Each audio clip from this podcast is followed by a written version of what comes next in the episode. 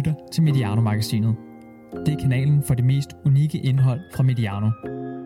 Partner på alt indhold er Arbejdernes Landsbank. På Mediano ønsker vi at lave kvalitetsindhold, som er gratis for vores lyttere. Det er vores model, og det kan kun lade sig gøre, fordi vi har partnere som Arbejdernes Landsbank.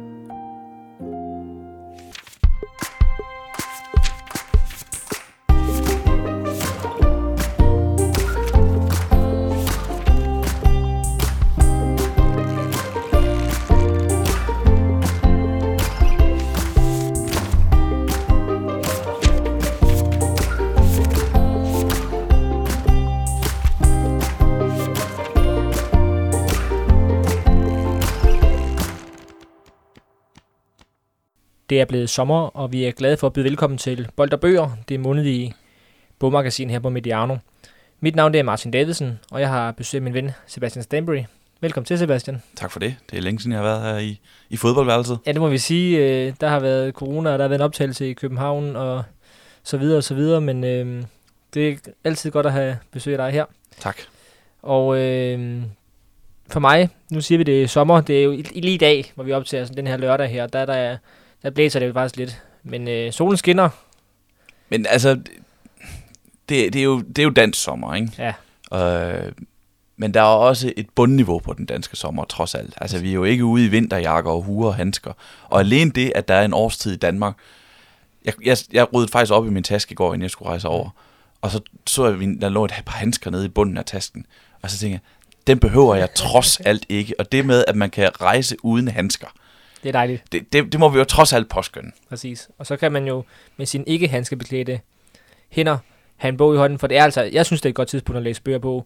Især når solen står højt, og nede på stranden, og ude i en park, og så videre. Fuldstændig. Ja. Der, der er mange muligheder nu, og der bliver løsnet en lille smule op for, for øh, social distancing, så ja. vi kan måske godt tillade os at samle en lille smule flere rundt omkring, øh, og skal ikke være så bange for at sidde på en, øh, på en parkbænk og, og læse i en bog, Mm. mm. øh, selvom der sidder nogen ved siden af.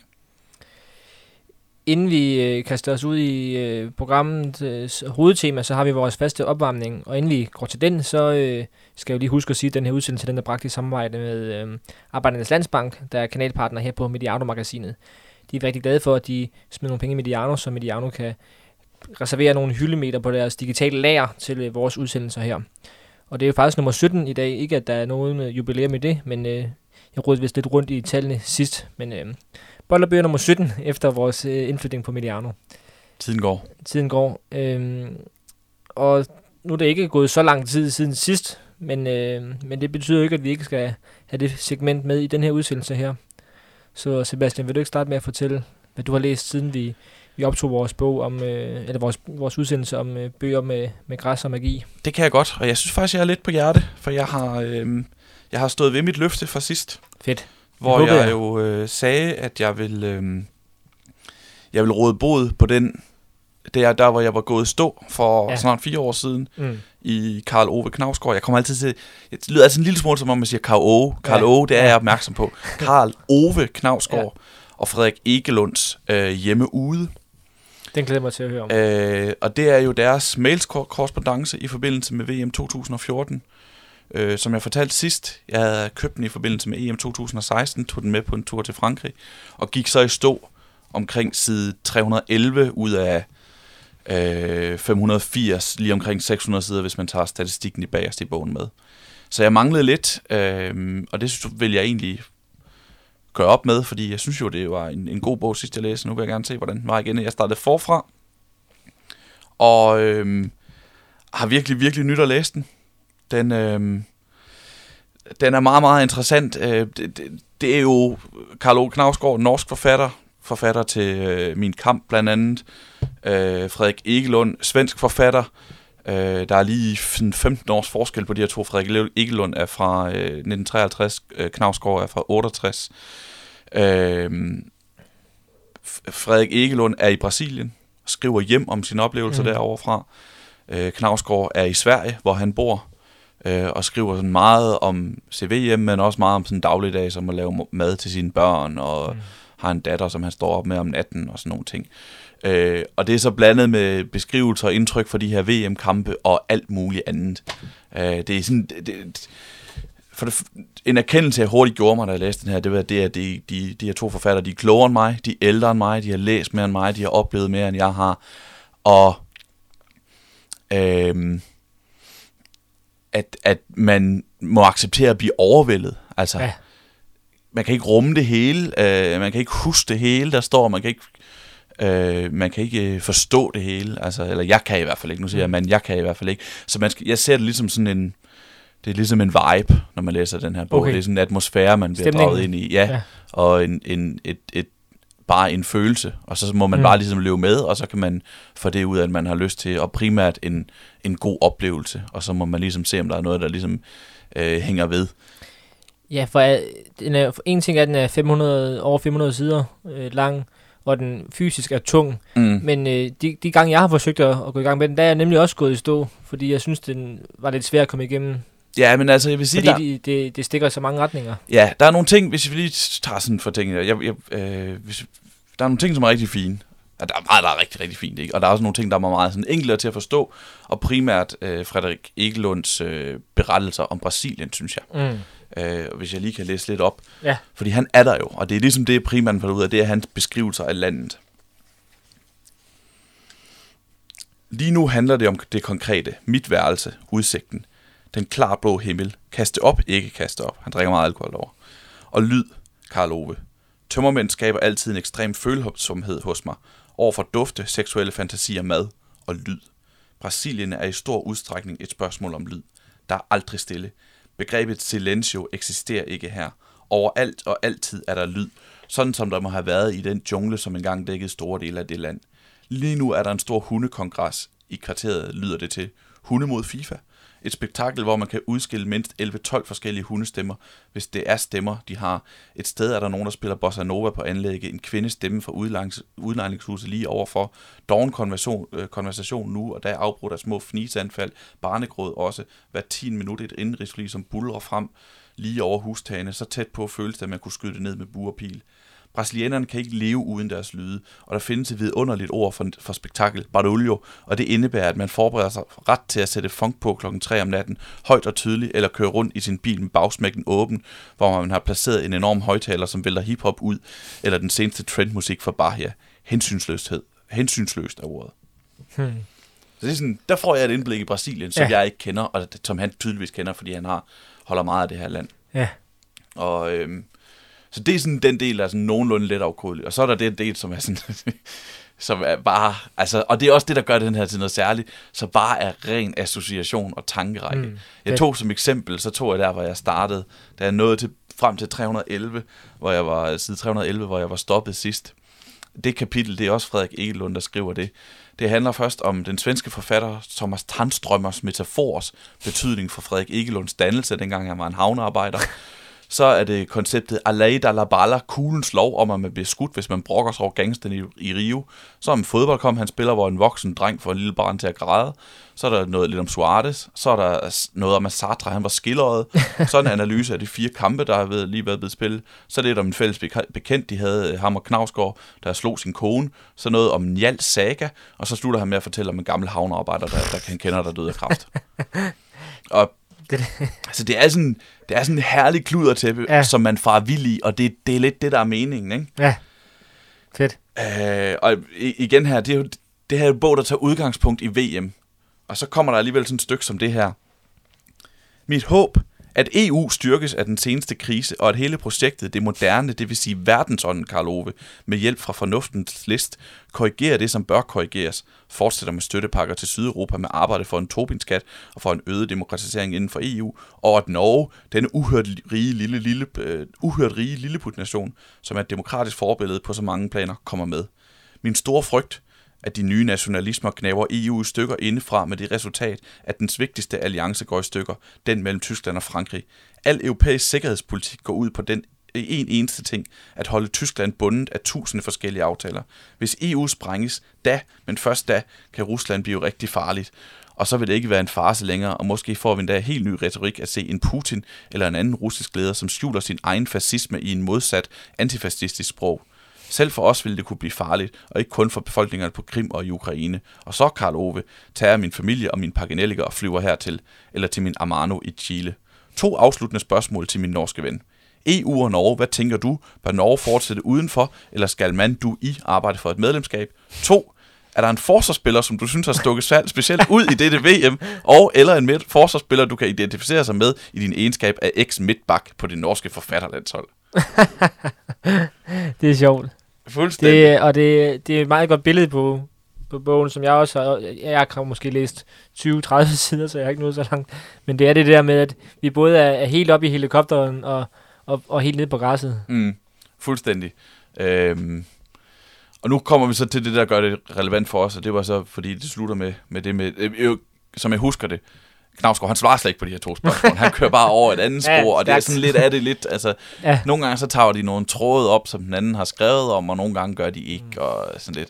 Øh, Ja, for hvor lang tid spænder den over bogen? hele VM. Altså, og det, det, man kan også sige kun VM. Ja. Så, så det er fra VM starter cirka? Ja, til det. til, til VM slutter. Ja, det er det. okay. Og der er, sådan, der er datoer på hver, der er Du godt nok mailet noget. Det er helt vildt. Helt vildt. Og Knavsgaard, han rejser rundt og i Polen på et tidspunkt, hvilket selvfølgelig fører til en snak om øh, arkitekturen i Warszawa og sådan noget. Altså, sådan. Så, så øh, de kommer virkelig vidt omkring. Øhm, og så er det det med fodbolden.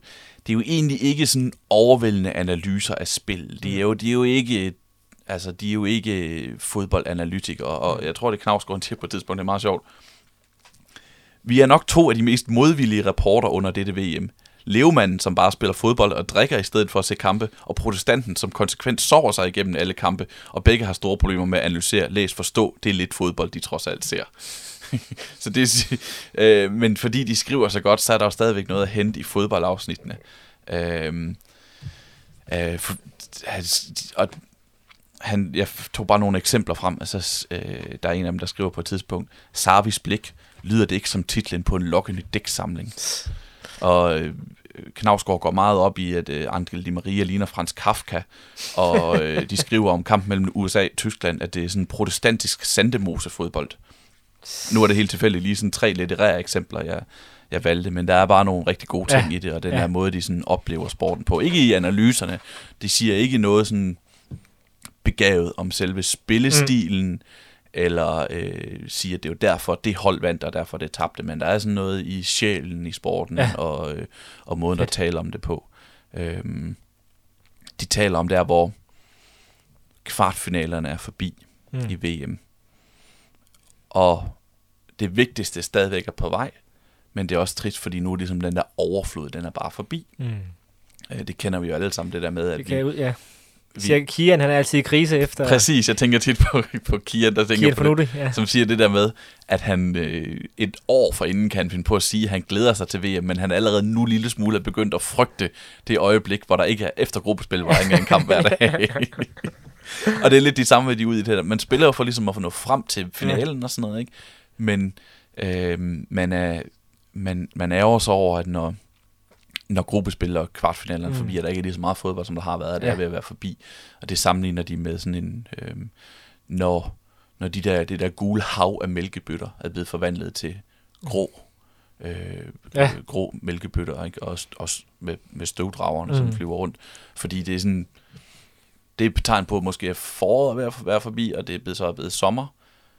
Og det er jo måske sommeren, man egentlig gerne er på vej hen til, men det er stadig trist, at foråret. Ja. er forbi, ikke? Så øhm, Men en god bog, virkelig. det lyder, det lyder også sådan, at... Hva- Det, ja. Man skal bare erkende, at man ikke kan besejre den, synes jeg. Mm. At det er ikke en bog, man sådan kommer til at vinde over. Man ligger den ikke og siger, nu har jeg forstået det. Nej, man skal tage det som en oplevelse undervejs, og så Ja. skal man tage de ting, man kan. Øhm, det er en ændret oplevelse at læse i dag, fordi det ikke længere er det seneste VM-ting, de mm. over. Når ja. de for eksempel skriver om Uruguay, så skal de tænke sådan, hov, Ja. Ja. oh, nej, det VM, jeg tænker på, det var Mm. det, der blev spillet i Rusland, hvor de var med og sådan noget. Ja. Man skal lige en, en tak Ja. ja. længere tilbage. Øhm, men det er skide sjovt at læse om, fordi det er, det er stadig sjovt at læse om, fordi det, man ligesom følger fremdriften, og fordi de er Mm. skrevet umiddelbart ud fra de tank. Der er på et tidspunkt, så siger, jeg tror det er Knavsgaard, som har talt med en ven, som siger, det her bliver Suarez VM. Mm. Fordi han har været så god og scoret de der, Ja. ja. kan du huske kampen, han scorede to mål mod England. Mm. Og der ved de ikke på et tidspunkt, at Suarez kommer til at stjæle billedet, fordi han bider Cellini, ikke? Og det samme, Vildt. øh, det der med, det er særlig fascinerende at følge Brasilien, op gennem den her bog. Det er jo ligesom det hold Egelund, han holder ja. med, han er på hjemmebane og sådan noget.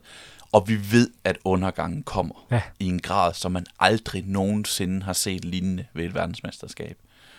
Og Egelund, han siger på et tidspunkt, at han har sådan en pervers drøm om, at Brasilien ryger ud, så han kan få lov at dække sorgen, mens han er der. Det fik han så lov til. Og så, så glæder man sig nemlig til at læse Ja. videre. Øh, og det er virkelig værd at læse om den her 7-1-kamp, øh, fordi det er værd at læse næsten alt, hvad der er skrevet om 7-1-kamp, men også fordi han, Mm. han skriver så godt, som han gør. Og jeg vil, næsten ikke, jeg vil ikke læse det kapitel op, øh, fordi han, øh, han øh, det kan specifikt det kapitel, hvor han skriver op og opleve 7-1-kampen, er skrevet uden et eneste punktum. Men bare går sådan fra, hvor han skriver om det der med at tage ud, og dem han skal se dem sammen med, og sidder sammen med dem, og øh, helt almindelige kampoplevelser, hils på de der personer, der Fedt. er der, og så går det bare over og bliver værre og værre og værre, uden vi ligesom får de der punktummer, som ligesom markerer, der er et stop her. Det bliver bare værre og værre og værre og værre og værre. Ikke? Det, det er fedt. Det er rigtig fedt. Ja, hvis jeg lige skal læse en sidste ting op, så er det, hvor han skriver om dagen efter. Ja. Øhm, som jeg lige skal finde. Hov, det var ikke der.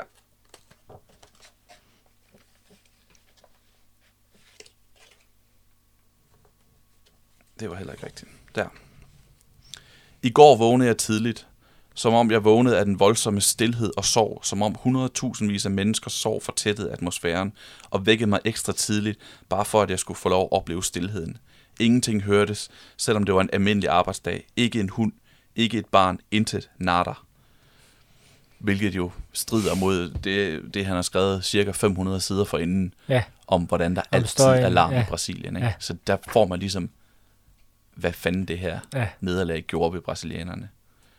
Så pludselig skærer stillheden i strimler et skænderi mellem en mand og en kvinde i huset ved siden af. En fortvivlet mandstemme råber noget om cinco años, fem år, og jeg regner med, at skænderi vil accelerere og tage fart, men efter 20 sekunder æbber det ud, for så at blive opslugt af den stillhed, som dækker Fo- Botafogo som et hav. Jamen ja, det er jo... Øh, nu, har, nu havde jeg i mange år stået, haft Inverting the Pyramid, pyramid på, på, på listen som den hvide valg, og nu, må det være den der, som, øh, som jeg på et tidspunkt skal have kastet mig over, fordi det, man kan bare se på, på coveret og på forfatterne og sådan noget, at, at det er sådan en, der vil være en, en fed læseoplevelse, tænker jeg. Ja, ja, og det, det er sådan en... Det kan vi overveje. Nu har vi selvfølgelig allerede talt om Ja, den men i, i en del lave Vi kunne godt lave en udsendelse for sig selv. Fordi der er så meget i det, også om de Ja. her to forskellige personligheder. Det er ligesom mm. bygget op omkring øh, det her med, at som de også sagde, som jeg det et stykke, jeg læste op, at øh, Frederik Egelund, han er sådan en levemand, som, som har, han skriver blandt andet om det her med, at han har, han har haft kraft på et tidspunkt, har overlevet kraftsygdommen, Mm. men siden hen, så er det, det at leve er blevet meget vigtigt for ham. Det er vigtigt at nyde livet, det er vigtigt at spise god mad, og elske og spille fodbold, og, Mm. og Knavsgaard er mere sådan, nej, jeg skal, jeg skal jo bare have noget at spise. Altså, altså for sådan hårdt sat op, ikke? At han er, han er Men protestant, er også, og, og han er, nogle ikke børn, romantiker. Og, Han er ikke romantiker. Han er sådan, han er ikke en nyder, en livsnyder. Han er jo kyniker. Ja.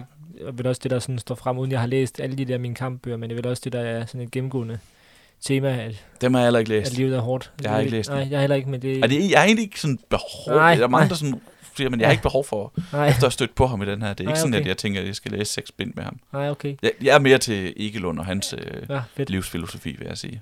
Men han, jeg tænker også, det er ham, der lever det, det fede liv den sommer der, med at være i Brasilien og, og overvære det hele. Ja, men der er jo også en, en skønhed ved at være Knavsgaard, som øh, står op om morgenen og laver smør madpakker til sine børn, Mm. Og er sammen med sine børn, som han elsker. Og så går han ind, og så arbejder han lidt med at skrive eller læse nogle manuskripter, og så tager han til stranden en smuk sommer i, mm. I Sydsverige, og så tager de til stranden og spiser en is, og så tager de hjem igen, og så ser de VM-fodbold, og så går de i seng, og så gør de det samme næste dag.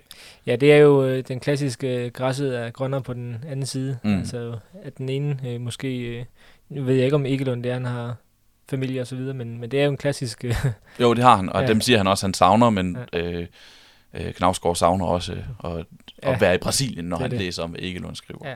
Og det er jo bare et, det var et fantastisk, øh, det er et klichéord, men det var vidunderligt øh, sommer den der jo. Vi, vi var begge to på tipsbladet på et tidspunkt, og så jeg kan levende forestille mig at sådan kunne dykke ned i den øh, på en anden form. Det, det kunne jeg godt tænke mig, fordi, øh, fordi jeg har bare så gode minder fra den sommer der, og det VM. Fordi, hvor vi to jo var i København hele tiden, mm. men jo også bare stod op, tog på redaktionen og skrev om fodbold, tog ud i byen og så fodbold, tog hjem og så en kamp mere, Mm. gik i seng, og så startede det forfra dagen Ja. efter. Det var det VM, hvor jeg så samtlige 64 kampe. Ja, ja, det var så. Øh, det var skønt. øhm, og de, de snakker meget om, hvor godt et VM det er. Ja. Og det var også sådan, Men som det- jeg det- husker ja. det, så snakker vi om, at det var virkelig, virkelig et fremragende VM. Mm. Og så dykker det måske en lille smule i knockout-fasen, Ja, præcis. primært fordi der ikke blev scoret særlig mange mål. Alle Ja. kampene var meget øh, målfattige, indtil der så var Mm. en, hvor der blev scoret 8. Ja, det var, det var helt suverænt, det der. Fedt. Jamen, øh, det kunne godt være, at vi kommer til at dykke ned, ned, mere ned i den på et Det tidspunkt. kan sagtens tages. Jeg vil, jeg vil, hvis jeg lige skal slutte af med at sige, det er selvfølgelig en klar anbefaling. Øh, vær opmærksom på, at det er en, et vildt rit mm. at begive sig i kast ja. med, og at man tager ind på nogle steder, som, øh, som man ikke ved, hvor man, at man skal hen to sider for inden, og der er også nogle, nogle gange, hvor man kommer til at space ud Ja. i to sider, og det er okay, fordi man kan samle tråden op igen Mm. øh, senere, netop fordi det er så Ja. øh, forskelligt, hvor man ender hen, og ufo, øh, altså sådan ufo, uforudsigeligt, hvor man ender henne. Øh, og så kan jeg anbefale den, synes jeg, at læse den ret intenst. Mm. Jeg Altså, skulle lige til at sige, fordi det der med, vi har også først snakket om, så skulle man tage et kapitel, øh, hvis den lå på natbordet, så skulle man tage et kapitel en gang imellem. Men det vil du faktisk ikke anbefale. jeg synes i hvert fald, det har virket for mig bare at, give, altså bare Ja. at Ja, kaste mig med hovedet først ned ja. i den, og så bare lade mig opsluge. okay. Og det er svært at komme efter, komme efter den der bog der, og, og den øh, anbefaling, og, og alt det der, fordi jeg tror ikke, vi kommer længere væk fra ude hjemme her, i min, jeg har læst siden sidst. Nej, men det, det er jo også meningen. Altså, der er jo flere fodboldoplevelser og flere bogoplevelser. Ja. Øh, forskellige typer at have. Og den ene er ikke mere rigtig end den anden. Men hvis man ikke lige kan overskue øh, en, øh, en hel uge, hvor man skal øh, kun læse den der nærmest, eller en hel weekend, så kan man tage den bog, jeg har læst på en eftermiddag. Og det er Claus Bo, Claus Bo Larsen, Fortællinger fra, midterlinje, fra midtercirklen. Claus Bo Larsen, Fortællinger fra midtercirklen. Det er lige sagt det ordentligt der. Og det er jo øh, historien om øh, dommeren, Claus Bo Larsens øh, fodboldliv, dommerliv. Den er udgivet i 2013, og det er en, der hedder Lars Bro Jensen, der har skrevet den. Øhm, og den er jo så 148, 148 sider lang. Eller kort, kan du kalde det. Og jeg, du kan lige kigge her, Sebastian. Det er dårlige, de dårlige radio. Men øh, det er jo store bogstaver, Ja, og der er store Der mellemrum. er der store mellemrum.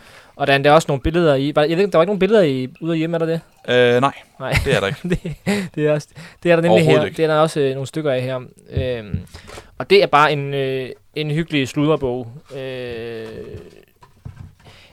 ingen gang, jeg synes ikke engang, der er sådan en, en, øh, en rød tråd eller en vinkel. Det, det siger titlen jo også. Fortællinger fra midtercirklen. Det kunne lige så godt have heddet Et liv i midtercirklen. Men det gør det dog Det ikke. den dog og det er ikke. en vægt, væsentlig forskel. Men det er, det, bogen, det er en perfekt, på den måde er det en perfekt titel, fordi det er fortællinger Mm. fra midtercirklen. Det er forskellige anekdoter og oplevelser, som dom, Claus Bo Larsen han har haft som, øh, som dommer. Vi får ikke øh, ret meget at, at vide om ham som privatperson, det behøver man selvfølgelig heller ikke. Man får ikke ret meget at vide sådan om hans... Øh, sådan, om der er nogle ind, indre kampe som dommer, eller sådan hele den der... Det, altså det der, jeg tænker, når man vil høre fra dommer, sådan, hvordan er det at være manden i midten, der tager beslutninger, har stor indflydelse på kampen, på kampen. Der er ikke de der sådan store filosofiske, psykologiske betragtninger mm. om at være manden med fløjten.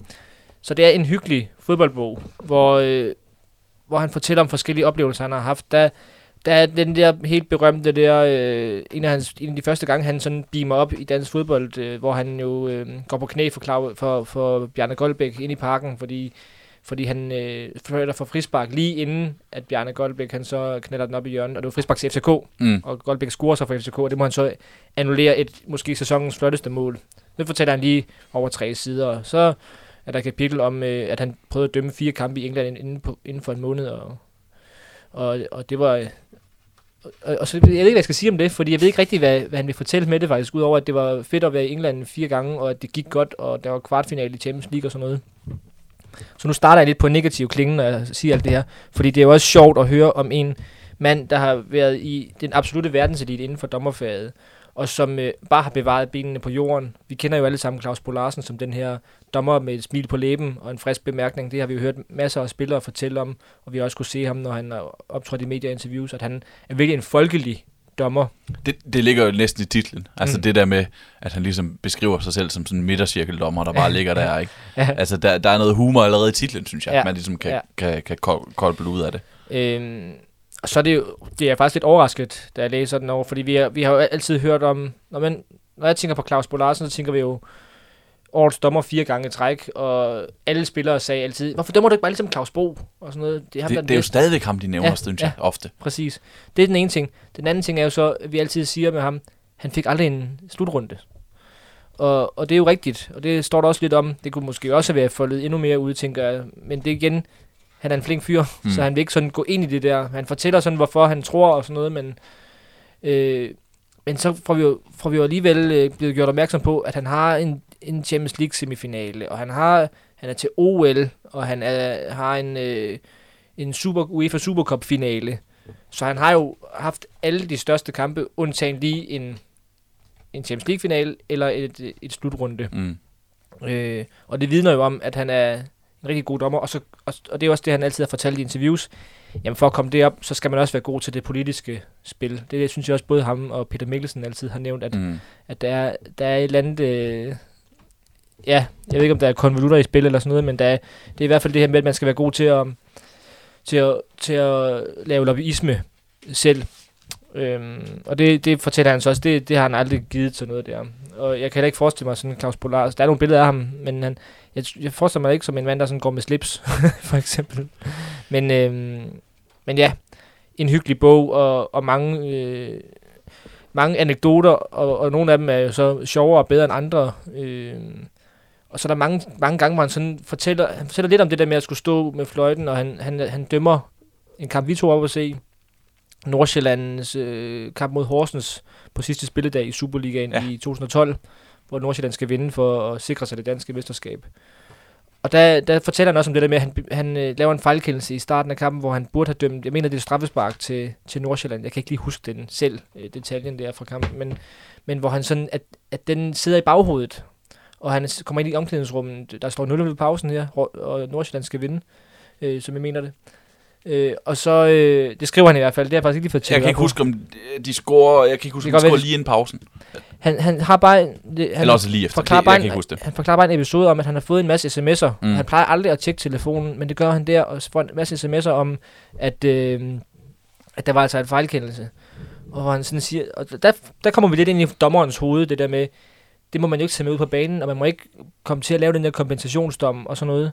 Øh, det kunne jeg godt have haft noget, kunne tænke mig ja. mere af i sådan en bog der. De der dilemmaer, man står han fortæller om nogle fejlkendelser, han lavet, men jeg synes altid, kapitlerne ender med, så kom jeg med en, en frisk bemærkning, og så gik det fint alligevel, eller så kom jeg og, og dømte en god anhandler, og så gik det fint. Altså alle kapitler og alle episoder, han har været i, de ender lykkeligt, eller så, der får han sådan snedet sig ud om. Det er måske også fortællingen om ham, at det kan han, men, men det er ikke en bog, hvor det gør ondt på noget tidspunkt, synes jeg. Og det, det kan jeg jo godt lide, øh, når det, når det gør lidt, altså det synes jeg giver en bog lidt kant, når der også er lidt om, om modgangen. Der er to, der er to øh, typer af den der slags bøger. Der er dem, der ligesom øh, bekræfter det billede, vi har mm. af manden i forvejen, ja. og så er der dem, der ligesom ændrer det billede af manden, vi havde i forvejen. Og vi, det er jo ikke lang tid siden, vi snakkede om Agassi, ja. Øh, ja. som er den, hvor man ligesom får et andet billede af personen, som vi havde i forvejen. Mm. Og så er der den der, som stadigvæk kan være en rigtig fin læseoplevelse, hvor vi, hvor vi bare går ud med at sige, Claus Bo Larsen, han var fuldstændig som ja. Og du sagde du selv det der med humor, og der er simpelthen et kapitel, der hedder Humor og historier. og det er igen, og det er sådan et billede på bogen, fordi Øh, jeg kan lige starte med at læse op, hvad, den, øh, hvad det her kapitel handler om, for der er lige sådan en prolog på det kapitel. I løbet af sine 32 år som aktiv dommer har Claus Bo Larsen oplevet at stå under massivt pres. I Danmark har han dømt tre pokalfinaler, samt et tocifret antal New Firm-opgør mellem Brøndby og FC København. I udlandet har han blandt andet dømt VM for klubhold, et tocifret antal Champions League-kampe, herunder en semifinale, Supercup-finalen i Monaco, samt en VM playoff-kamp i Montevideo i Uruguay. Presset skal håndteres for enhver dommer, og Claus Bo's bedste våben er og har altid været hans humor, som tusindvis af spillere, ledere, trænere, præsidenter og direktører har oplevet. Tusindvis. det er det, der kendetegner Fynbogen. Denne bog ville ikke være komplet uden en række af de skæveste hændelser, som Claus Bo Larsen gennem sit liv som aktiv dommer har oplevet, og vil foredrage ynder at fortælle anekdoter om. Og så er det sådan, øh, så følger der sådan 5-6 håndplukkede anekdoter, som ikke, der er ikke nogen røde tråd eller noget, det er bare, så var der dengang, øh, Don Ø kom ned i omklædningsrummet og sagde, Øj, hvor lavede du en fejl i dag, råber Don Ø kærligt, da han kom ind i omklædningsrummet. Jamen ikke lige så stor en fejl, som din mor og far har lavet, svarer Claus Bo så. Det er så en af den kone, virkelig bøvet. Og så var der den gang, hvor han mødte Brian Sten, øh, som var AGF sportschef, som åbenbart altid har været kendt for en sådan lidt øh, outreret tøjstil. Og så siger prins Sten Nielsen, da han ser Claus Bo Larsen, åh nej, er det nu dig igen, din forbandede dommer? Du ødelægger jo det, du ødelægger det jo for begge hold i dag igen, råber Brian Sten, mens han griner i sit ternede, elegante jakkesæt. Hvad satan, Brian Sten? Har du været til kar- karneval i det der, Kluns? spørger Claus Bo Larsen retorisk. Og så slutter anekdoten der. Det er meget sådan, se hvor sjov jeg er. ja, præcis. Og det, altså, det, er- det, er- det er jo ikke rigtig sjovt, det hele, synes jeg. Ej, Øh, nej, men, øh, men ja, en, øh, en, en skæv bog og, og sjov at have på hylden, og så altså 148 sider, den kan læses på en eftermiddag. Øh, og det, var, det må jeg også indrømme, det prioriterede lige den her gang. Og det var måske meget godt, når du så havde en mobbedreng med. på sin vis, det her var jo ikke en, øh, en, en, øh, den store sommerferieudgave, øh, Mm. som al- eller den vi lavede sidste år. Mm. Men på sin vis er det her begge to gode sommerferiebøger. Ja. Forstået på den her måde, vi talte, vi talte sidst om det her med, at der er mange, som øh, læser sommerferie. Nu er der nok ikke så mange, der skal ned og ligge ved, ved poolen i Grækenland og Spanien Mm. øh, den her sommer. Men, øh, men øh, det her, det er ligesom bøger. Det her, men der har man ofte, der er ofte nogen, der nede ved poolen op i sommerferien læser, som ikke normalt Mm. læser. Mm. Og så er det også nogle gange rart at have noget, der er lidt let at gå til. Og der vil den der Claus Bo Larsen bog om Ja. ja. en person, som rigtig mange fodboldfans har et forhold til, være et rigtig fint måde, uh, rigtig fin sommerferiebog. Ikke? En rigtig god poolbog. Ja, lige præcis. Uh, strandtaskebog. Og, og også fordi, nogle gange kan jeg også godt bare lige en, og, og læse en bog, netop hvor jeg ikke bliver udfordret. Ja. Ja. Ligesom den der. Altså sådan en, hvor jeg bare hygger mig. Og, øh, altså det er jo sådan lidt en... Ligesom hvis man tager et, et afsnit af Seinfeld eller et eller andet, mm. Det, for, for bare lige at, at slå hjernen fra mm. Og blive underholdt. Det, det gør man med den her.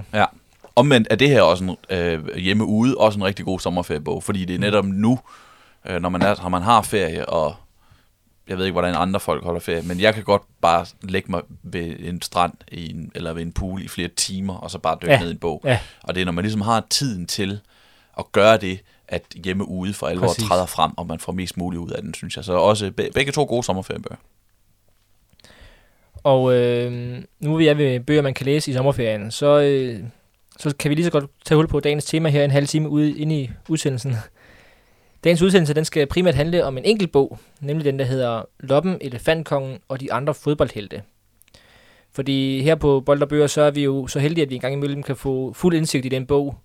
Øh, vi taler om, i, at, i, med, i og med, at vi har forfatteren i studiet, det har vi gjort med Joachim Jacobsen, og, og jeg har også fået lov at fortælle om mine mirakler i Madrid. Og det er jo dig, der har skrevet den her bog, Sebastian. Ja. Øh, først og fremmest, tillykke med udgivelsen. Tak for det. Hvordan føles det at have, have bogen mellem øh, hænderne? Åh, oh, det er dejligt. uh, det er en lettelse at være færdig. Det er også en uh, kæmpe nervøsitet, synes jeg. Helt ærligt. Altså, det er virkelig sådan forbundet med det. Og da, da det der med, at jeg... Øh, da jeg meldte ud, at nu havde jeg skrevet den her, jeg har ikke sådan talt, talt meget. Jeg har jeg har givet et par hints i ny og næ, blandt andet her i Bold og Bøger, om at jeg havde Ja. noget på vej. Uh, det er jo så den her uh, børnebog. Da jeg ligesom sagde, nu er den her, nu er den klar, uh, man kan gå ind og købe den. Alle dem, der ligesom Øh, det gjorde mig selvfølgelig utrolig glad og stolt over, at der var mange, der reagerede og sagde, at den har jeg købt. Øh, og der var nogen, der gik videre og anbefalede den på deres egne sociale medier Mm. og sådan noget. Ja. Det gjorde mig virkelig stolt, men jeg var også en lille smule nervøs over det, for jeg sådan, Så, så, I har jo ikke læst den. altså, øh, hvad nu hvis den er rigtig dårlig? Altså, hvad nu, hvad nu hvis det er noget lort? I ved det ikke. ja, Øh, så det gjorde mig nervøs, øh, Mm. den der tillid, folk viste på, Ja. på mine vegne. Det, Ja. Det, det er, der er sådan noget ambivalent forbundet med, med, med hele den her bogproces for Mm. mm. mig, synes jeg, fordi det er, øh, det er skide sjovt at skrive en bog, det er også forbandet hårdt, Mm. og det er rigtig dejligt at have den ude, men det er også øh, altså, nervepirrende. Mm. Fordi hvordan bliver den modtaget? Er der overhovedet nogen, der gider købe den? Er der nogen, der sådan tager den og siger sådan, "Se- Sebastian, det, det er jo ikke en bog, det her. Du ved du overhovedet, hvad du laver? Altså, altså Det tror jeg det han har ikke noget tøj på. Øh, Ja. han, altså, det, der, der er bare sådan, Ja. der er mange følelser forbundet med det. Det, er, det er fuldt forståeligt, øh, og vi kommer til at dykke noget, led, vi kommer til at dykke ned i noget af det der øh, i løbet af din øh, snak, vi skal have nu. Vi kan jo lige starte med at varedeklarere her, ligesom at jeg, jeg talte om Miraklet i Madrid øh, for et, øh, et halvt års tid siden, så, øh, så har vi det jo sådan, at, at når man har en podcast om fodboldbøger, så er det jo tosset ikke at tale om en bog, som en af os selv øh, har udgivet. Som sagt, så gjorde vi det med min bog i efteråret, og nu gør vi det så med den her. Og det er jo ikke meningen, det her det skal være sådan øh, skjult reklame for Sebastians bog, men det kan give et særligt indblik, både i, i, i bogens indhold selvfølgelig, men også i det skrivearbejde, og det er nogle af de følelser, du taler om her, Sebastian, der, der, der er forbundet med at udgive en bog, og så i det her tilfælde, der er en særlig type fodboldbog. Øh, og, så, og lige præcis det med, at det er en særlig type fodboldbog, det vil vi også brede ud lidt i, i snakken her. Øh, og Sebastian, Loppen, Elefantkongen og de andre fodboldhelte, det er titlen. Ja. Øh, og så er det jo en, har du jo skrevet på Twitter, at det, og du har også fortalt mig, at det står også, det er en bog, der er henvendt til børn. Mm. Og der står på forsiden her, øh, 11 sande fodboldhistorier. Og du skrev også på Twitter, at det er en bog om, om 11 historier om store fodboldspillere. Øh, når det, nu har jeg lige sådan øh, sat et par overskrifter på, men kan du så ikke lige fortælle, starte med at fortælle, jamen, hvad er egentlig tanken bag den bog her? Tanken om, at det, tanken er, at øh, for nogle år siden udkom der en bog, der hed Piraten, Kanniba- Kannibalen og de andre landevejsrøvere, øh, som var en bog om cykelsport, som tog virkelige historier om cykelsport, øh, for eksempel om øh, Marco Pantani og mm. hans Tour de France etappesejr øh, og samlede Tour de France sejr i 1998, øh, nogle om Fausto Coppi og hans bedrifter i sådan slut 40'erne, start 50'erne, og fortalte dem til børn. Og forlaget og bagmanden bag den bog ville gerne have det samme med fodbold. Mm. Det vil sige øh, virkelige historier om virkelige fodboldspillere, dramatiseret og fortalt til børn. Mm. Og den kom jeg så ind over, og det var så sådan, det blev, øh, at øh, den skulle jeg skrive. Og det er det, det er blevet. Det er øh, 11 kapitler om 11 fodboldspillere, og deres historier, som er knyttet til slutrunder, fordi der er et EM, der skal starte lige her om en lille uge, men som ikke kommer til at starte alligevel, og det Mm. var selvfølgelig tænkt i anledning af det EM. Altså vil vi fortælle 11 slutrunde historier om, øh, om, om 11 fodboldspillere. Ja.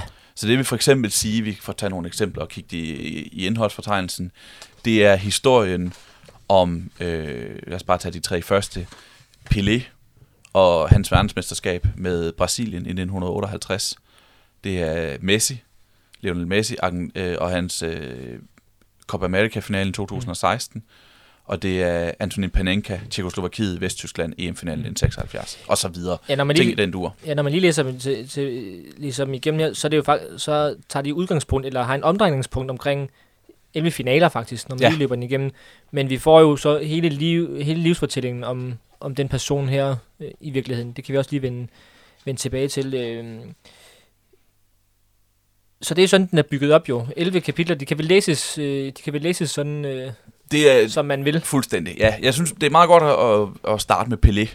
Ja. Fordi det er det første kapitel, og det er... Um, Pelé ender på en eller anden måde med at optræde mange gange gennem fodboldhistorien, mm. og dukker også op i flere af de andre Ja. kapitler, faktisk. Um, så det er meget godt at starte med det, men de kan læse uafhængigt, det, det er Mm. afsluttede historier.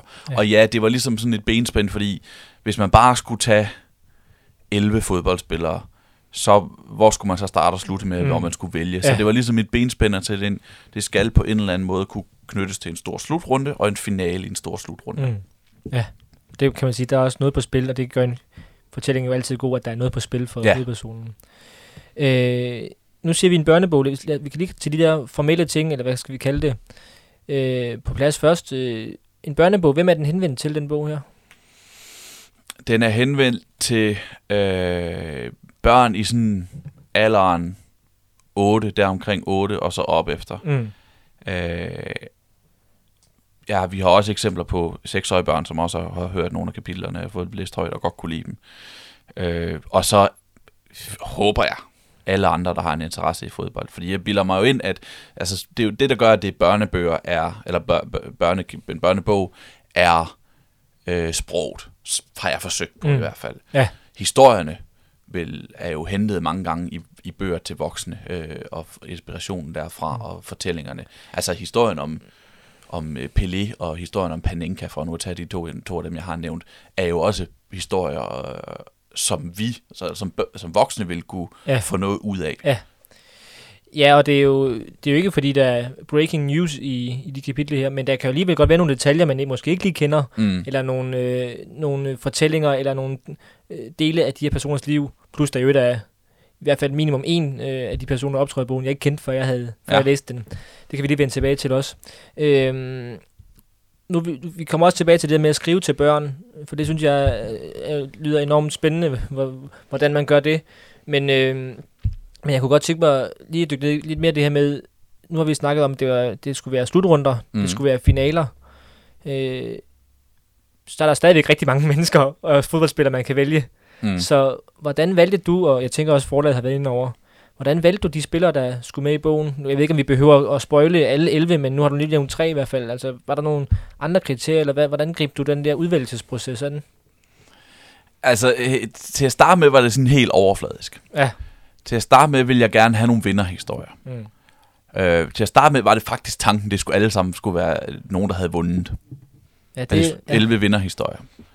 Øh, så jeg gik simpelthen ned, så fandt jeg, gik jeg på Wikipedia, øh, bare så, jeg, jeg bilder mig ind, jeg godt kan verdensmesterne i hovedet, øh, men, men bare for en god ordens skyld, så jeg ligesom havde det på papir, og så gik jeg ligesom igennem en for en, og tænkte, om jeg bare sådan umiddelbart på stående fod ville kunne udpege en, øh, en historie, bare sådan ud fra min egen viden om slutrunderne, ville kunne udpege en historie ved VM øh, 30, øh, mm. VM 50 og så videre og så videre. Og det var jo ligesom også afhængig af, at det, det skal siges, jeg har bestræbt mig efter, at alt i de her bøger er sandt. På den måde har jeg tænkt det som, det, det, er, det er jo altså det, det er jo dramatisering, men på den måde er det et journalistisk produkt, mm. på, den, på baggrund af, at alt, hvad jeg ligesom skriver, skal have baggrund i noget sandt. Mm. Citaterne er nogen, jeg har hentet fra, at spillerne har sagt, de har sagt det, eller at de decideret har udtalt det til et interview, eller de, hvis der står de, tænkte, ja. så er det noget, de har fortalt, de tænkte på det tidspunkt. Ja. Øh, så på den måde, der skulle også ligesom være noget baggrund for, at jeg kunne finde ud af noget af de her spillere. Så jeg gik igennem, og så sagde jeg, okay, hvor er der nogle historier, som jeg er ude for mig selv, øh, ved jeg gerne vil fortælle. Øh, og så kom der sådan mere på undervejs. Der kom så, øh, det skal ikke være nogen hemmelighed, at øh, der må også gerne være nogen... Øh, vi har jo, vi har jo, altså Panenka er der mange øh, børn, som måske ikke kender begrebet at lave en Panenka, mm. men har aldrig nogensinde hørt om spilleren Antonin Panenka. Øh, hvilket er fint, hvilket er fedt, fordi det var også tilfældet i cykelbogen, at der er nogle gamle, gamle øh, helte med. Ja. Men, øh, men det må, der må også gerne være nogen, de kendte. Mm. Ja, så er der to kvinder med jo. Der er to kvinder med også. Mm. Det var også vigtigt for mig, at øh, det ikke skulle være en... Øh, at det også skulle være en bog, som, som piger ville kunne tage op, og så blive inspireret til at spille fodbold. Mm. Øhm, så hvordan udvalgte jeg? Jamen, jeg ledte efter historier, som, som jeg kendte i første omgang historier, jeg kendte i forvejen. Så ledte jeg efter historier, som var sjove at fortælle. Som der var noget gods i, som jeg vidste, jeg kunne... Øh, øh, at der var noget, øh, noget masse baggrundsmateriale mm. på. Øh, og så vil jeg gerne have nogen, som der var nogle forskellige moraler i. Ja. Og det var også derfor, jeg på et tidspunkt udvidede til, at, øh, at de ikke nødvendigvis skulle have vundet mm. alle sammen. Og det har jeg nemlig også lige et spørgsmål omkring ja. det der. Men det er jo det er nemlig sjovt, når man sådan kigger, hvilke, hvilke navne det er. Der er virkelig nogle af de, de helt store Pelé selvfølgelig, øh, og, øh, og Messi også, som du nævnte før. Øh, der er også en dansker. Men så er der også øh, sådan en som øh, Ruud Gullit, som jo ikke er sådan, at den... Jo, det er en stort fodboldnavn, men det er jo ikke sådan en... Jeg ved ikke, top 10, eller top 11 for den sags skyld, øh, spiller. Så det, så det er jo, og det kan vi også godt lide, at der, mm at det, kan man sige, det er historien mere end personen, du har fokuseret på, i hvert fald i nogle tilfælde. Ja, øh, ja det har ofte valgt, om der var en detalje, jeg havde ja. lyst til at skrive ud fra, eller om der var en moral i det, jeg havde mm. lyst til at skrive ud, eller i mange tilfælde, om der var en ramme, jeg havde lyst til at skrive ud fra. Øh, med Ruth Gullit, var det for eksempel det der med, at øh, Ruth Gullit og Frank Rijkaards fædre kommer til Brasilien, eller undskyld, ikke Brasilien, til Holland, til Amsterdam, fra, med det samme skib fra Surinam. Ja, det er vildt. Og x antal år senere, jeg tror det er 20, 25, nej, 28 år eller sådan noget, øh, år senere, så er deres øh, to sønner en del af det samme hollandske landshold, der vinder EM i 1988. Altså, ja, det er vildt. At, at, at der er den der kobling mellem Frank mm. Rijkaard og Ruth Gullit allerede inden det blev født. Det var, for, det var for mig nok til at sige, ved du hvad, og jeg kunne ligesom, jeg kunne se scenen for mig med, at de træder ind på den, det her, øh, den her havn i Amsterdam, ikke, og en ny verden for de her to mænd fra Surinam. Ja. Øh, der var ligesom en scene, jeg ville gerne ville, jeg, jeg kunne se noget i. Mm. Og så et kapitel med at gå i en masse andre retninger, og det var, det var faktisk et kapitel, som var allersenest færdig, fordi min redaktør og jeg øh, var lang tid om at synes, at det var godt nok. øh, det, okay. det blev skrevet om rigtig, rigtig mange gange, ja. øh, og har haft mange forskellige vinkler undervejs. Ja. Men, øh, men det var ligesom udgangspunktet. Det var, det var sådan, jeg valgte det. Mm.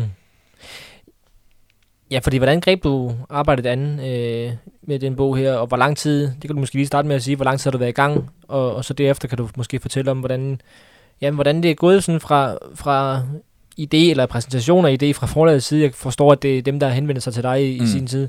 Øh, men så research, skrivefase, og så står du med den i hænderne i dag. Det har vel taget lige øh, et år, plus minus. Ja. Med fra, jeg begyndte at skrive de, de første, første udkast til en idé. Jamen, det første, jeg skrev, var Panenka. Mm. Og, øh, og så gik der vel et år til, vi ligesom læste korrektur for sidste gang, og sagde, nu, nu er den der. Og det er lang tid, synes ja. jeg. og øh, de her kapitler er jo sådan lige, de svinger mellem, jeg tror de er sådan 15.000 15 anslag til øh, nogle af 20.000 anslag sådan i længde. Og det svarer vel sådan til en 3-4-5 øh, ja, 4-5 tætskrevne sider i tipsbladet, for eksempel. Ja, en, en side i tipsbladet tager vi som ud, eller tre sider i tipsbladet er som udgangspunkt 15.000. Ja. Og det skriver, dem skriver jeg nogle stykker af om ugen. Ja. Så jeg tænkte, ved du hvad, det her, det er barnemad. Det, det, jeg skriver det her hele tiden. Altså, det, mm. jeg skriver, det kan jeg være færdig løb, løb, løb af nogle måneder. Det var sådan min, min ja. optimistiske udlægning. Og sådan går det jo bare ikke, altså, fordi det er en helt anden proces. Øhm, og fordi det er meget sværere at skrive det her, end det er at skrive mm. øh, i tipsbladet. Jeg har, ikke, ikke på, jeg har ikke på samme måde en erfaring med det. Øh, jeg gjorde det, jeg tog et kapitel ad gangen sådan, som udgangspunkt. Så gik jeg i gang med at læse alt, hvad jeg kunne. Øh, læse bøger, læse artikler. Øh, I nogle tilfælde så jeg videoklip, så film. Så jeg brugte rigtig meget øh, YouTube til at se mål, så jeg kunne, ligesom kunne beskrive målene også, mm. øh, som, som bliver scoret i de her kampe, jeg skriver om. Øh, og det gjorde jeg rigtig meget, og så skrev jeg simpelthen bare, så tog jeg noter undervejs i et Word-dokument. Mm. Og øh, når jeg ligesom følte, at jeg havde taget noter nok og researchet nok og fundet mange detaljer nok, så gik jeg i gang med at skrive det til en samlet fortælling. Hvor langt kan sådan et uh, notedokument være? Det tænker jeg, det, kan, det kunne blive ret langt. Ja, det kan, dig og din research Ja, det kan, blive, det kan blive rigtig, rigtig langt. Ja. Øh, for eksempel, sådan, for eksempel Panenka-kapitlet, nu har vi talt en del om det. Han har givet simpelthen så mange ja. interviews om det. Øh, om det. Om det mål, han laver. Og det er jo ligesom det, der er, det, mm. det er han, hans mål og, og hans Panenka-chip øh, mod, mod Vesttyskland i semifinal, eller EM-finalen den 76. Det er jo det, det, det kapitel handler om. Mm. Og han har simpelthen givet så mange interviews om det.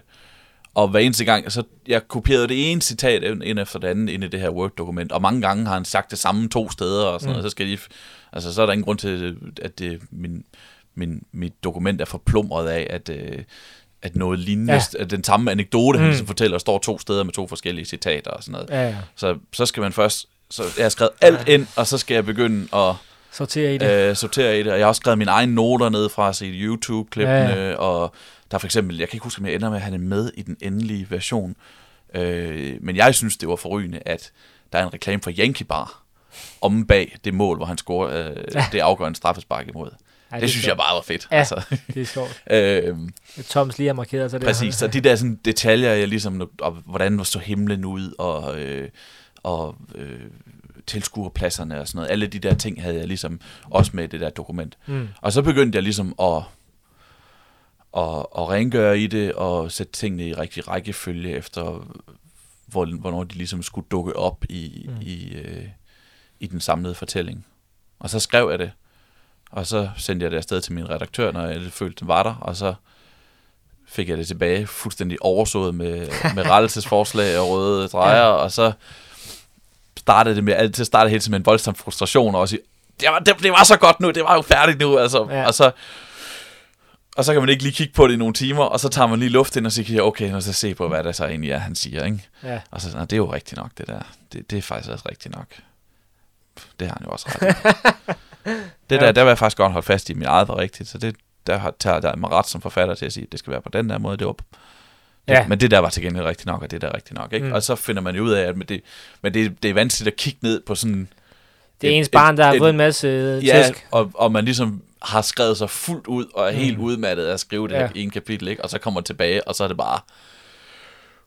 Ja, og jeg tænker også, hvis du har, hvis du har siddet i, nu kan vi sige, i gennemsnit har, har det jo så taget en måned per kapitel, hvis det er ja, taget det, år, og der er 11 kapitler. Ja, det, det, det er sådan en stramning, fordi mm. jeg havde kapitlerne færdige, nogle af overskrifter, og så har resten Okay. været sådan en tilretning. Ikke? Okay. Men jeg Nogenlunde. tænker bare det der med, at du har siddet med, for eksempel, nu ser vi igen Panenka, det kunne også være, være gulligt, ja, og du har siddet og kæmpet øh, med, en, med en version, så sidder det også lidt op i halsen, tænker jeg, når man har siddet der, Ja. og så sender det så folk tilbage, nu skal du lige kæmpe lidt mere videre, videre Ja. med det. Øh, og det er ikke... Øhm, det, jeg bedst kan lide, hvilket er ironisk, når man skal skrive en bog, det er researchfasen. Ja, Det er der, hvor jeg ligesom opdager de der detaljer, som gør mig begejstret. ja og man som, tænker, ej, det skal jeg glæde mig til at få uh, med. ja, ja, uh, det er fedt, det der skal med, ikke?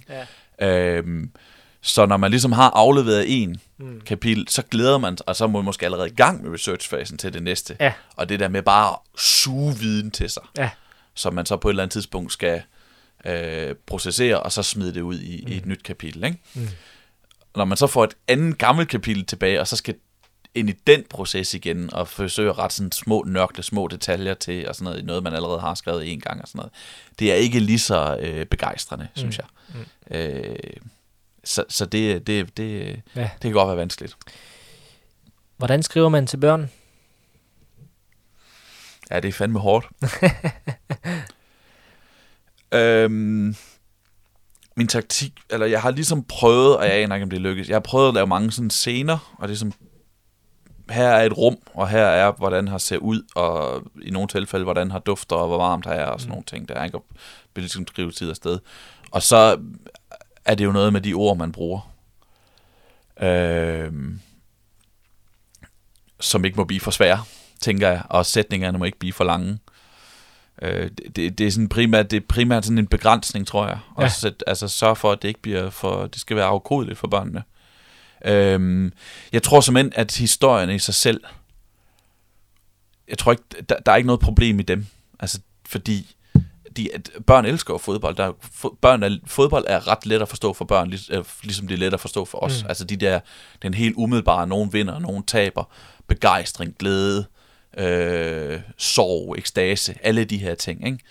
Øh, det er jo ret let afkodeligt, ikke? og det, Mm. det, det, det tror jeg er til at forstå, og, og også nemt for børn at blive rullet ind i. Ja. Så den del får jeg ligesom foræret af mit emne alene, synes jeg, Mm. bilder jeg mig ind. Ikke? Mm. Så det er det der med, at ikke at skrive ord som...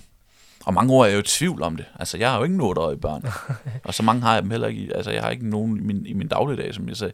Så, så, så, så hvad kan børn forstå, og hvad de, kan de ikke Mm. forstå? Altså, et konkret eksempel, jeg kan huske. Øhm, det sidste kapitel i bogen. Vi ender med at have spoilet alle, altså hele, Ja. hele ka- kapitellisten. Det må, vi, det må vi tage, som det kommer. Det sidste kapitel i bogen er Kylian Mbappé. Øh, og fordi jeg godt vil... Øh, øh, jeg godt vil have fra den seneste slutrunde. Og det var selvfølgelig VM i 2018 mm. i Rusland. Og det var oplagt at tage Mbappé, synes jeg. Og det, min tanke var ligesom at skrive, som jeg også talte om tidligere, jeg godt lide det med sådan en ramme, eller øh, et form for sådan, ja, en, nogen, en ramme, der er en ramme omkring fortællingen. Og det her var, at øh, Mbappé har som sit store idol Zinedine Zidane, og ender så med at vinde VM, ligesom hans store idol, idol gjorde præcis 20 år forinden i Ja. Frankrig. Ikke? Og rammen er blandt andet, at da Frankrig vinder, øh, så bliver Zinedine Zidanes billede, eller billedet af Zidane, bliver projekteret op på triumfbuen. Og ja. da så Frankrig vinder i 2018, så sker det samme for Mbappé. Og hvordan fanden skulle jeg skrive ordet projektere? Det synes jeg var for svært. Og det, altså jeg sad i, jeg ved ikke hvor længe, bare kigget på den der computerskærm og overvejede, hvordan, for jeg vil godt skrive det her billede, som jeg synes er ret øh, let forståeligt. Øhm, men jeg vidste ikke, hvordan jeg skulle, hvordan jeg skulle sådan skrive det, hvilket ord, indtil jeg så, øh, jeg tror jeg endte med at skrive, jeg tror jeg skrev, øh, og for enden af Champs-Élysées ligger det store by- bygningsværk Triumfbuen, som på denne særlige aften er lyst op af et stort billede af Zinedine Zidane. Ja. Det var egentlig ret simpelt, Ja. men det tog, det var det der med, det er gået fra noget aktivt til noget passivt, ikke? det mm. der med, at, øh, Ja at der er en aktiv bevægelse med, at de er projekterede op på. Det kunne jeg simpelthen ikke bare ikke finde, finde på, så det blev bare til lyst op på. Og så, endte, så skulle jeg skrive om det igen i slutningen, hvor det samme sker for Mbappé. Øh, og så kunne jeg have samme problematik igen. Så skulle jeg igen komme udenom at skrive projektere. Men det lykkedes så igen. Men, men det, det var sådan noget, der tog noget kræfter og gjorde det, gjorde det, synes jeg, til en til tider vanskelig skriveproces. Det der med, at man skulle helt normale ord, som i tipsbladet ville jeg bare have skrevet det ord, og så havde mm. jeg været 100 km længere ned ad vejen, da jeg endelig finder ud af, hvad jeg skal finde ud af, hvordan jeg skal formulere det i den her bog. Så det, det jeg siger ikke, det lykkes, det må ligesom være op mm. til læserne at forstå, men det er virkelig, jeg har virkelig forsøgt at lægge noget energi i, at jeg skal skrive, at det ikke bliver for vanskeligt Ja. for at forstå. Og det er jo... Øh, altså nu, nu læser jeg jo godnathistorier fra min femårige søn, og der sidder jeg jo tit selv og oversætter mm. noget af det. Nu har vi lige læst Astrid Lindgren, og det er jo skrevet for mange år siden og så videre. Og der skal man også som oplæser nogle gange selv sidde med de kampe der, som hvis forfatteren ikke har gjort det. Mm. Øh, og jeg, nu, nu, jeg har jo læst den, på det er ikke nogen hemmelighed her, og jeg synes jo, at, øh, at du rammer balancen fint, fordi selvom det er henvendt til børn, så er det ikke på den måde børnesprog. For det kan også blive sådan for, for pattet, hvis Ja. man kan sige det sådan, og det, det, det, det er det ikke her. Øhm, nu var der den her cykelbog, men kunne du ellers sådan søge inspiration nogle steder til, hvordan man griber sådan noget sådan en over? Jeg tænker også det her med, afbryder jeg lige inden for lov at svare, afbryder mig selv, det der med, at øhm, jamen, vi kender jo godt Messis historie, men, øh, men ham, der skal læse den, den 8-årige, okay, Messi er måske et dårligt eksempel, så Pelé, det er måske første gang, han hører historien om Pelé, Mm. så der må jo også være noget indforståethed, som du, du, du vil have med i en tipsbladet-artikel, som du ikke kan få med her. Der må være mange overvejelser om det der med, at, øh, at de 8-årige måske ikke lige ved, hvem øh, Ruth Gullit og, og hans holdkammerater var. Øhm, for specifikt at tage den del af det, så, så, det, så er det ligesom handlet om, tror jeg, at de behøver heller ikke vide det hele, fordi det er, ligesom er nogle specifikke mm. historier. Ja, Øh, jeg behøver ikke have hele Ruth Gullits karriere. Når jeg skal skrive om Ruth Gullit og EM 1988, så behøver jeg ikke have hele hans karriereforløb med, og Ja. alt, hvad han har præsteret op til. Og så var han i Feyenoord, og så var han i den klub og sådan noget. Det, det, det, det skal kun med, hvis det ligesom er relevant. Mm. Så sørg for at holde den nogenlunde ensporet frem mod det slutmål, som jeg gerne vil ende med på en eller anden måde. Ikke? Ja. Øh, men jo, selvfølgelig. Jeg har ligesom prøvet, i hvert fald i mange tilfælde, at skrive, hvad det er, der gør dem gode som fodboldspillere. For det er der nok mange, der ikke ved. Altså, øh, hvis, du og jeg, hvis, hvis du og jeg øh, skulle skrive om Pelé, mm. så vil vi ikke behøve, så vil vi ikke behøve at skrive, beskrive ham som fodboldspiller. Eller hvis vi skal tale om ham, fordi vi ved, at han vandt VM tre gange. Mm. That's it, stort set. Så behøver Ja. man ikke sidde vide særlig meget mere om ham. Og de her med hans tusind mål, hvorefter. Mm. Altså alle de her ting, ikke? Men der var det vigtigt for mig ligesom at skrive ned, okay, hvad er det egentlig, Pelé er god til som fodboldspiller? Mm. Øhm, for ligesom at få etableret ham. Ja. Og det samme med, med Messi også. Øh, hvad er det egentlig, han kan? Og det er så en landsholdshistorie, så jeg bruger meget, meget, meget lidt kræfter på, hvad det er, han har præsteret for Barcelona. Mm. Ja. Fordi det ligesom skulle være en landsholdshistorie. Ja. Øh, inspirationskilder. Der tog jeg udgangspunkt i cykelbogen, og ligesom, som jeg synes var en rigtig god bog. Øh, det var den, som hed øh, Piraten, Kannibalen og de andre øh, landevejsrøver. Jeg tog udgangspunkt i den, og så satte jeg mig ned, og så skrev jeg nogle nøgleord, ligesom gjorde, sagde sådan, okay, hvad er det, hvad er det, øh, hvad er det, der får den til at fungere? Og det var blandt andet, synes jeg, det her med, at, øh, at den byggede de her cykelrytter op som helte. Mm. Altså, det var meget sådan helteberetninger. Og det ville jeg også gerne have min. Altså, det skulle være sådan, man skulle kunne se op til de her spillere, jeg skrev om som nogle forbilleder. Og jeg vil gerne skrive dem op som nogle forbilleder. Og ellers så kom inspirationen mærkelige steder fra, og som ikke, ikke havde noget... Jeg læste ikke andre børnebøger, for eksempel, men Mm. vi har, du og jeg har tidligere talt om, øh, øh, om Gary Smith, som, øh, som vi har talt om, jeg tror, jeg har med i en siden sidst. Det var ham Mm. her, den, den amerikanske journalist, som havde skrevet sådan en antologi med sine bedste artikler. Ja. Og der var en af kapitlerne, øh, som jeg simpelthen som jeg skrev indledningen til, efter at have læst øh, hans måde at skrive på, hvor han meget sådan henvender sig direkte til læseren og siger du, Ja. og kan du høre det, det og sådan noget. Og så, så skrev jeg det ind som, altså mm. det var sådan, det, Ja. lad os prøve det. Mm. Også bare for ligesom at sige, så, nå, men det virkede faktisk, så, lad os, så er vi i gang med det kapitel. Ikke? Så Det er også det, når du har der. 11 kapitler, der ikke nødvendigvis skal hænge sammen, så kan du også lege lidt, Ja. tænker jeg, med, hvordan du bygger det op. Ja, Og det er også det, altså de er jo bygget meget forskelligt op. Der er jo ikke nogen, der bare starter fra med Adam og Eva og slutter med, med at han står med trofæet, altså, som jeg lige husker det. Altså de er jo, så starter du med en scene, og så starter du med en person og et sted, og så starter du med en by et tredje sted. Så ja. på den måde er der jo mange måder at, at bygge en, en fortælling op på. Ja, ja, helt klart. Og det, er- mange gange har det handlet, som sagt, om en ramme. Mm. Jeg vil godt på en eller anden måde starte med et, et spejl af, hvordan jeg slutter. Mm. Øhm, for eksempel, som jeg siger, med Zidane og, og, og Triumfbuen. Mm. Øh, når det slutter der, så er det også, eller når det starter der Ja. med Zidane og Triumfbuen, og historien om VM 98, så er det også fedt, at det slutter sådan for Mm. Kylian Mbappé Ja. øh, 20 år senere. Nu har du jo nævnt, øh, nu har du jo nævnt øh, Panen, Panenka, og du har nævnt øh, Gullit. Øh, Panenka virkede det til, at, at der var du sådan rimelig hurtigt ud over stepperne med den, hvorimod øh, du siger, at Gullit var, var, var mange omskrivninger. Var der nogle kapitler, der var sjovere at skrive end andre, eller sværere at skrive end andre? Eller var det sådan lidt øh, lige sjovt og svært? Øh, jeg skal næsten lige kigge på, på listen over dem så. Altså, det, det, Gullit er nok den svære. Mm. Det, det, det, det er et spørgsmål, hvor, øh, hvor interessant det er at, Ja. ja. at lytte til, men altså, det handlede, det handlede om, at jeg ændrede, jeg ændrede vinkel flere gange Mm. øh, øh, undervejs, og var nødt til at ændre vinkel undervejs. okay. Altså, øh, til at starte med, var det egentlig ting, som at det skulle være et dobbelt kapitel, der handlede om Frank Rijkaard og Ruth Gullits venskab. Mm, okay. Så de begge to ligesom skulle være hovedpersoner. Ja. Alle, bøger, alle kapitlerne har så bekendt et hovedperson, og de skulle begge to være hovedperson. Øh, og det kunne jeg ikke rigtig få til at fungere. Så gik det over til, at det skulle være Ruth Gullit, øh, specifikt med fokus på, at han, øh, øh, at han ankom til det her VM og var, øh, til det her EM og var ret træt Mm. efter en lang sæson med AC Milan. Men, men den vinkel kunne ikke bære op hele kapitlet, øh, fordi det minder ret meget om et andet kapitel, faktisk. Ja, okay. Øh, så det var så, så, så var jeg nødt til at skrive det om og ligesom for, for endte med og så endte jeg med at kaste mig ud i øh, at at skrive om race Mm. og, og Ruth Gullits øh, opvækst som, Ja. som sort dreng i, i Holland og øh, og de, den, det at være, at han er blevet forfulgt af, Mm. for sin hudfarve. Ja. Øh, og så ender med som en som anfører for Hollands europamester. Var der nogen sådan øh, historier eller detaljer fra, fra spillernes liv, der sådan overraskede dig? Jeg tænker, du har jo netop dykket ned i den her research, og i forvejen så ved du rigtig meget om fodbold og de her spilleres liv. Øh, var, der, var, der, ja, var der noget der i din research, hvor du tænkte, netop hvor du fik den der følelse, fedt, det, det vidste jeg ikke engang selv, det her, det skal helt klart med. Mm.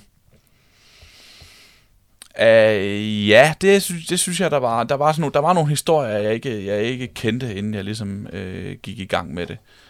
Uh, det synes jeg, der var. Fritz ja. Walter for eksempel. Ja.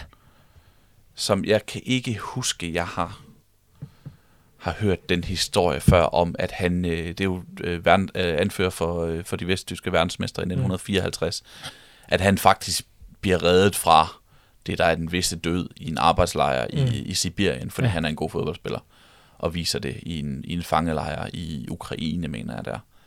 Øh, det synes jeg var en, en sjov detalje, som, Ja. som jo kobler fodbolden til noget meget, meget, meget større. Øh, liv og død, verdenskrige, øh, politik. Øh, og det, det kunne jeg godt lide, og det var så, det var så, det skulle så ligesom formidles videre til børn, ikke? Mm. Øh, men, øh, men det synes jeg var, det synes jeg var interessant, for det, det er virkelig et skæbne øjeblik. En mand, der er på vej til en fangelejr i Sibirien, Ja, øh, som tysk krigsfange. Og det er sandsynligvis lige med den visse død, fordi 10.000 øh, af, af tyskere er døde, mm. og så bliver han reddet, fordi ja. at han øh, er en dygtig fodboldspiller. Ja, det er vildt.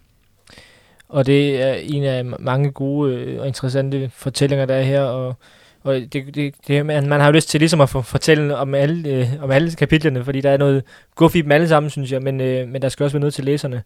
Øh, I stedet for, så vil, jeg jo sige, så vil jeg jo spørge dig til det her, vi var inde på i, i indledningen omkring din bog her med, at du starter med at sige, at, at først skulle det være vinderhistorierne. Ja. Men, men da jeg sad tilbage, da jeg havde læst den, at der er godt nok mange af dem, der ikke vinder. øh, der, det er ikke nogen hemmelighed, der, der er en del af kapitlerne, der faktisk handler om spillere, der ikke får den store drøm opfyldt, eller Ja. i hvert fald kommer tæt på. De, de vinder lige præcis ikke det trofæ, de har de altid har drømt om. Det er der tre, det er Nå, tre det, nå, kapitler. er det alligevel kun tre, okay. Ja, kun, ja, Ja, det kan man, men- ja. Hvad, hvad, hvad, hvad er tanken med det? Jamen, Hvor- det var jo ikke hvor- meningen, øh, fordi det var ligesom tanken, at det skulle være de her vinderhistorier, som alle kan forstå. Men så gik det op for mig,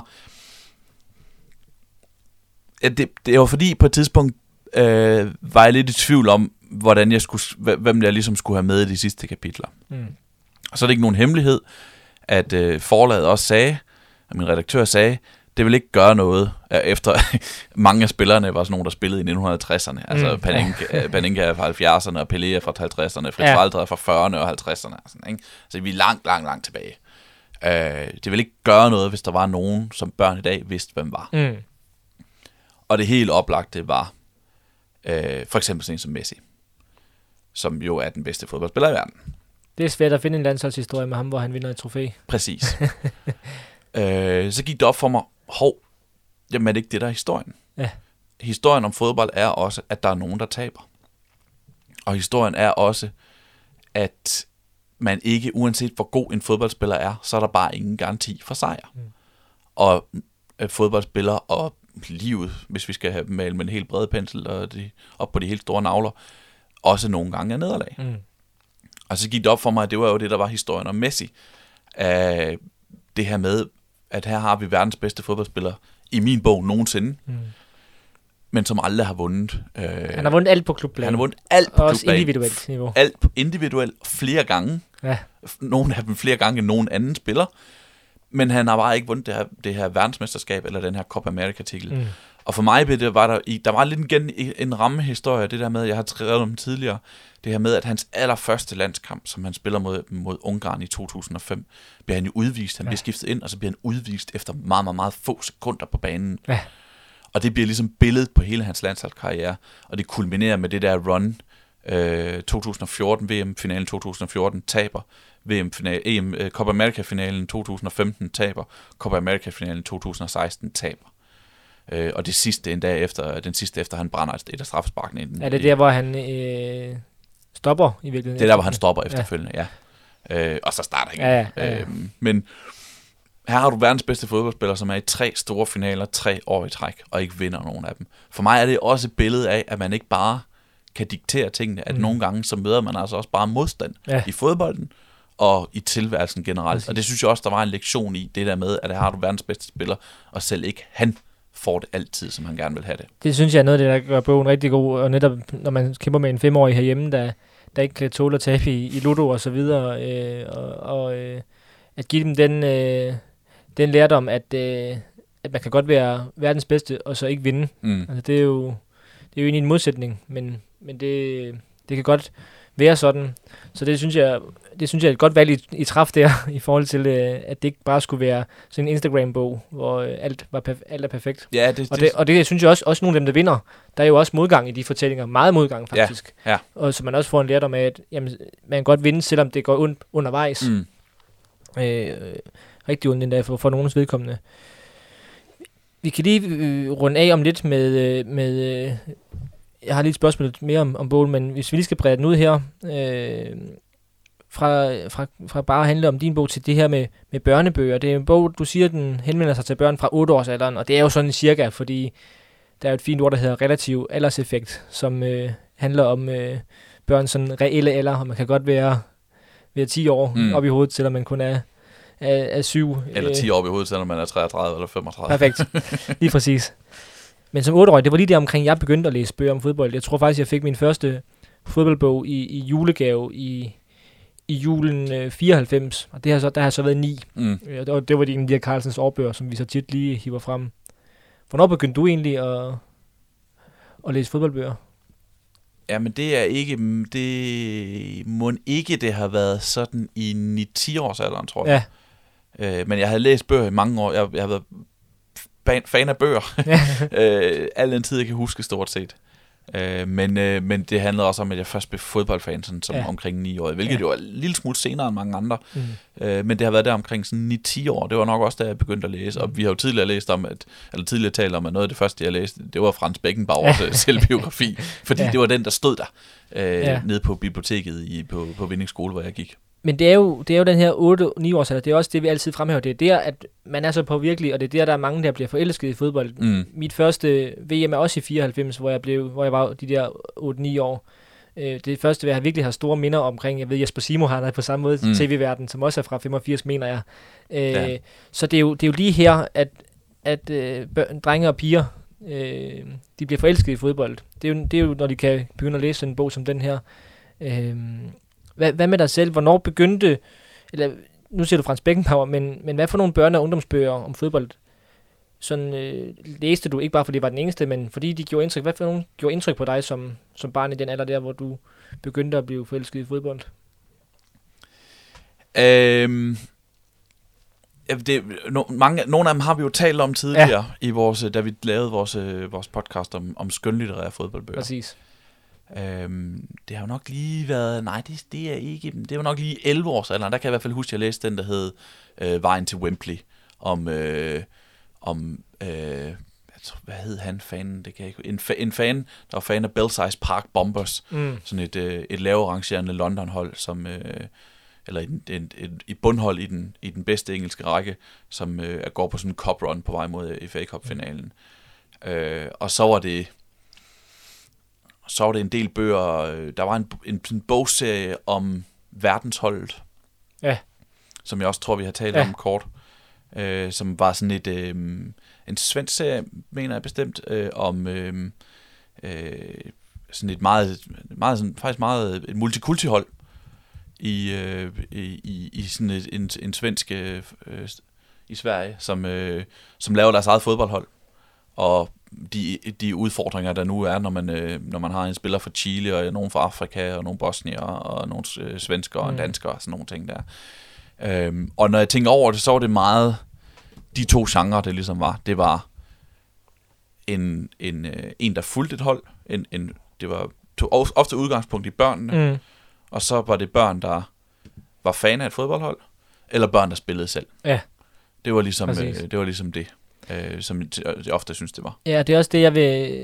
Vi har mange gange nævnt Ben Fagerbys øh, Ja. serie om... Øh, er det Thomas og Martin, de Ja. hedder, øh, på første hold øh, til VM øh, på landsholdet. Det var ikke lige den rigtige rækkefølge, jeg sagde det der i, men... Øh, men øh, det var jo dem, jeg øh, gik ned og låne på skolebiblioteket på Ejby-skolen i Odense. Øh, gang, øh, ja, nærmest uge efter uge, selvom Mm. mm. jeg, jeg måske havde læst dem. Øh, de er rigtig gode, og, og, og siden da har jeg jo ikke rigtig læst ungdomsbøger, for det så bliver det hurtigt, så gik det hurtigt over i de der biografier. Øh, Michael Laudrup øh, rundt om en stjerne, og, og øh, ja, så, så blev jeg jo lige pludselig en 12, 13, 14 år, så kunne man godt læse Ebbe Sandens Mennesket bag målen, Mm. og kunne man godt læse Peter Michaels bog og sådan noget, og så blev det jo ligesom de der biografier, som vi jo har talt om. Og ingen af os øh, har jo overblikket nu om øh, over børne- og fodbold, eller børnebøger øh, om fodbold. Jeg ved, der er en, der hedder FC Messi med Z, som også handler om sådan et, et hold, der går rundt og spiller, og der, der er jo der er lavet, det er et ret stort marked, har jeg indtryk af det her. Men det er rigtig meget af det er skønlitterært, Ja. og det er de her børnebogsfortællinger. Øh, og der skiller din sig ud, synes jeg, ved at det handler om virkeligheden. Så ved jeg godt, der er lavet en, øh, en serie med Læs med landsholdet, hvor, hvor man kan læse om Christian Eriksen på, på børneniveau, og Turbine har lavet nogle serier om, om enkelte spillere. Er der de her alt om Zlatan for Ja, eksempel? og sådan noget Er det der. ikke det, det hedder? Øhm, fordi det kan jeg jo godt lide det her med, at det ikke bare, altså, vi forbinder tit børnelitteratur, eller børnebøger, med de her, ja, eventyr og fortællinger og sådan noget, men det her med, at det er virkelighed, det handler om, det, kan jeg, det, det synes jeg er jo fedt. Det er jo sådan, det er jo sådan en mix, ikke? Mm. Altså, det er, øhm, det er dramatiserede fortællinger om virkelige Mm. personer. Ja. Øhm, og det er jo ikke min idé, så jeg kan godt, øh, fordi det var forladet, der kontaktede mig og spurgte, Ja. jeg kan, så jeg kan, jeg kan godt sige, uden at, uden at prale, det er jo helt oplagt, Mm. fordi det, det, det mange, i mange, nogle af tilfældene er det, øhm, er det er personer, som, som børnene kender i forvejen, Messi, øh, og i andre personer, øh, andre tilfælde er det nogen, hvor man får historien foræret. Ja. Fordi altså et Pelé, der vinder verdensmesterskabet som 1958, øh, i, i 1958 som 17-årig, så får du bare en historie foræret, ikke? Præcis. Øh, Og det er jo også det, vi talte om, da vi talte om skønlitteratur. Og det er jo ikke, fordi der er noget, der er bedre end det andet. Jeg elsker også, at det er skønlitteratur, også der ikke handler om fodbold og sådan Mm. noget. Men, men også for mine børn, at øh, det er jo fedt at læse øh, Brødrene Løvehjerte og, øh, og, og Pippi Langstrøm og sådan noget. Men det er altså også fedt at læse den, der hedder øh, Fantastiske Kvinder, der forandrede verden, som er om, om 100 øh, seje damer, som min søn kalder dem. Øh, alt fra Michelle Obama til, til øh, den første kvindelige astronaut og øh, aktivister og sådan noget. Øhm, eller, eller Sigurd Barretts øh, Danmarks historie, Mm. som øh, det er så også helt ned til femårsalderen. Men det er det der med, virkeligheden er også fed. Der er virkelig mange fede historier i virkeligheden. Ja. Så, så man behøver ikke kun at fylde de her eventyr på, på børnene. Øh, og der er den her bog jo en god, god en. Men jeg har lige et sidste spørgsmål omkring din, øh, din bog her, Sebastian. Fordi nu har vi jo talt meget om den, og hvad den handler om og sådan noget, og hvad tanken bag. Hvad håber du, at øh, den 8-årige, eller deres mor og far måske, øh, får ud af at læse den, når det kommer til stykket? Sådan på et lidt mere, et lidt højere niveau måske, end bare, at de har fået 11 gode øh, historier. Altså, vi har jo øh, forlaget, øh, som den udgiver, den hedder Our Football Heritage. Mm. Og read, play, move er ligesom sloganet.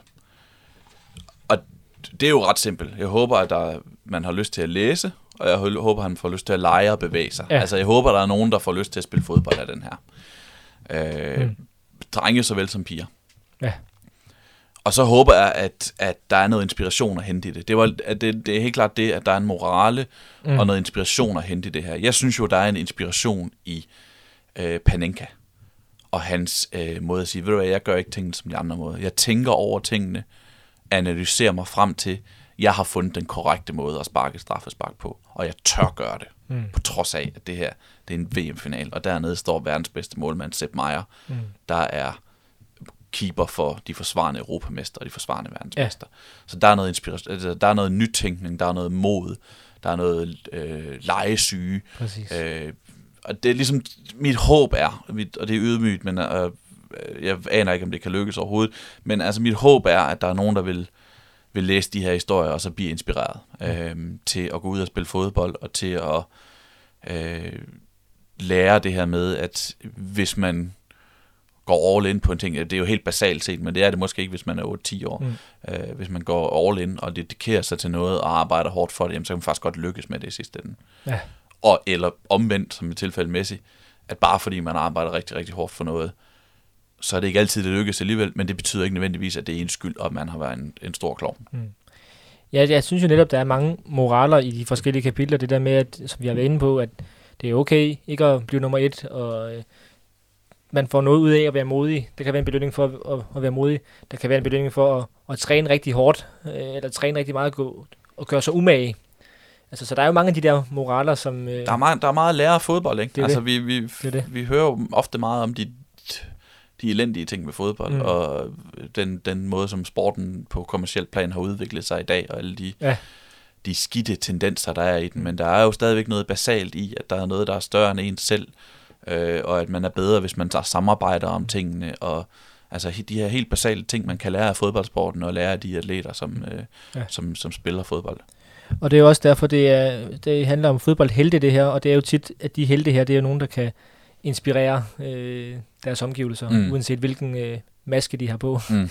hvis vi nu skal bruge den, øh, den terminologi. Okay. Sebastian, jeg har ikke flere spørgsmål om din bog, Okay, men jeg håber, at øh, den får et godt liv derude på, på hylderne. det vil være dejligt.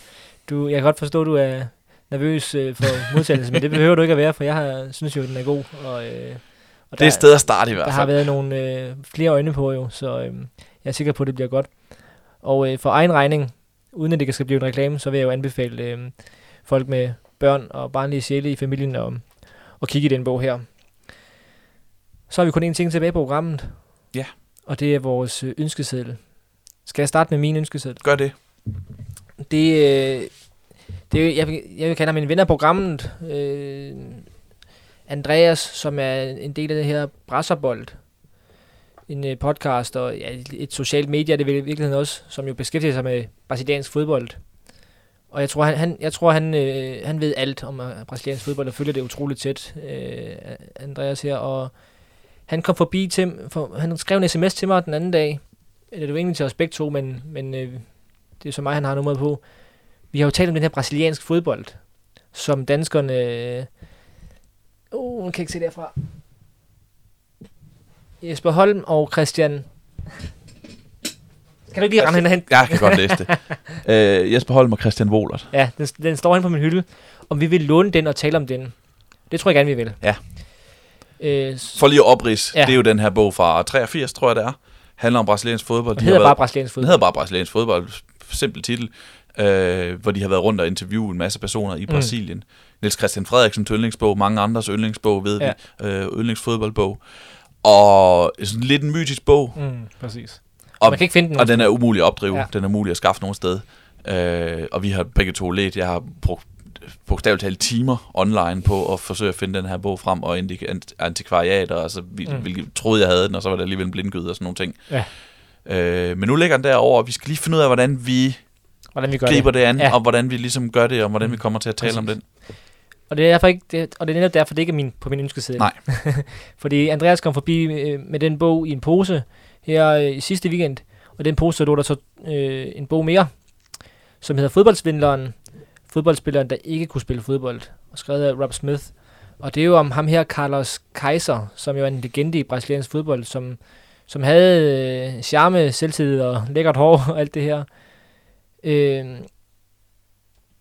og han vil gerne blive en stor og dygtig fodboldspiller, ligesom øh, Pelé og Romario og Ronaldo og alle de her. Han kunne bare ikke spille fodbold.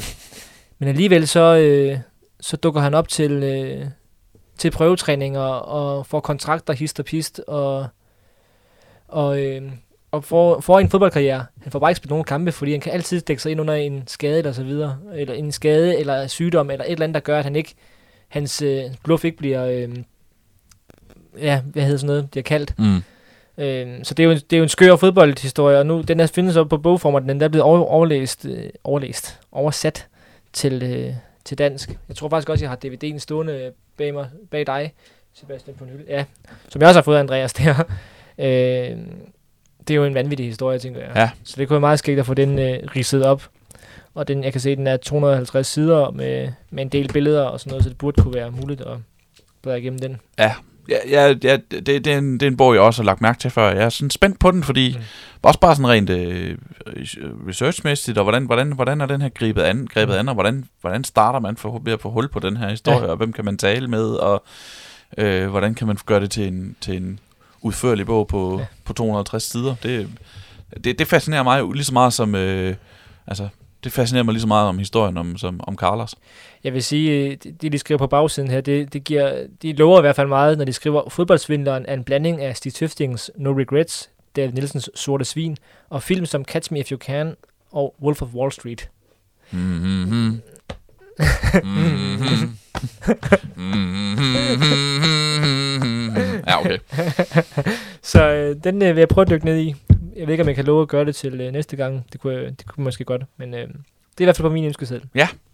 Hvad, hvad, hvad har du... Øh, Det er, jo, det, til? det er jo her, vi kan, vi kan freestyle en lille smule Ja. ja. ønskesedlen, fordi det er, som du, nogle gange er det en bog, vi har tænkt os at købe. mm, Nogle gange er det en bog, vi har liggende foran os, øh, og lige har fået, lige har fået, og nogle gange er det, øh, vi kigger på og kigger på de, de Ja. dårlige samvittigheder over på vågereolen. og så nogle gange er det, det er lidt som også vores nyhedssektion. Ja. hvad kommer der? Og det var i går, at jeg så Simon Cooper, Okay. som jo er den her øh, hollandske journalist, tror jeg godt, vi kalder ham. Han er sådan, øh, har også rødder i Sydafrika og England Mm. og sådan nogle ting. Øhm,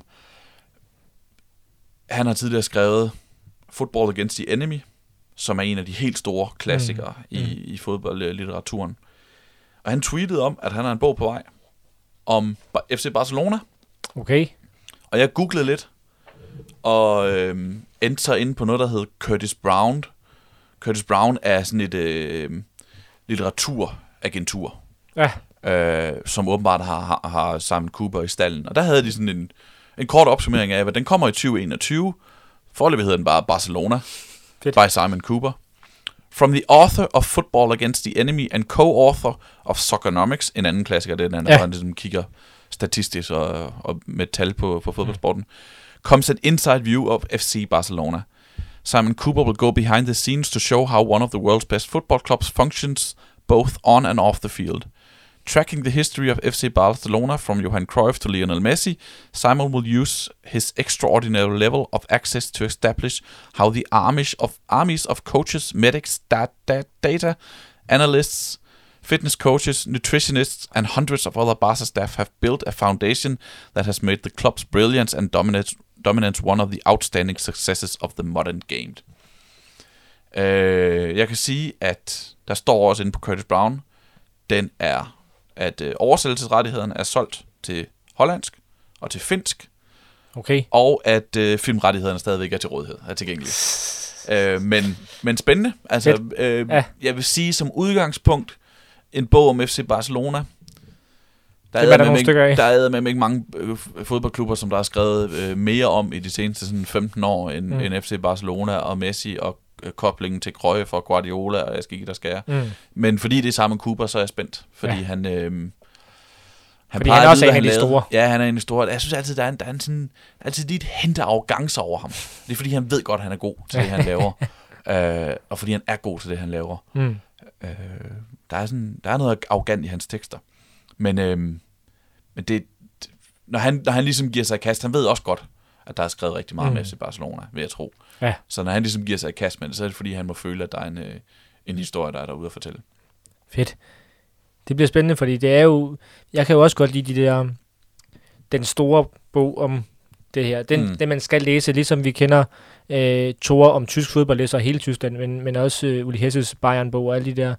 Så der er, der er jo som regel hver kødt om en, øh, om en klub. Ja. eller en spiller, eller, eller en nation. Det kunne være spændende, hvis det bliver den her, der bliver hver kødt om Barcelona. Nu mangler vi kun at sige tak for i dag. Så øh, det vil jeg gøre. Tak for i dag, Sebastian. Tak fordi du ville komme til Nyborg. Altid. Og tak til alle jer, der lytter med. Det er vi rigtig glade for.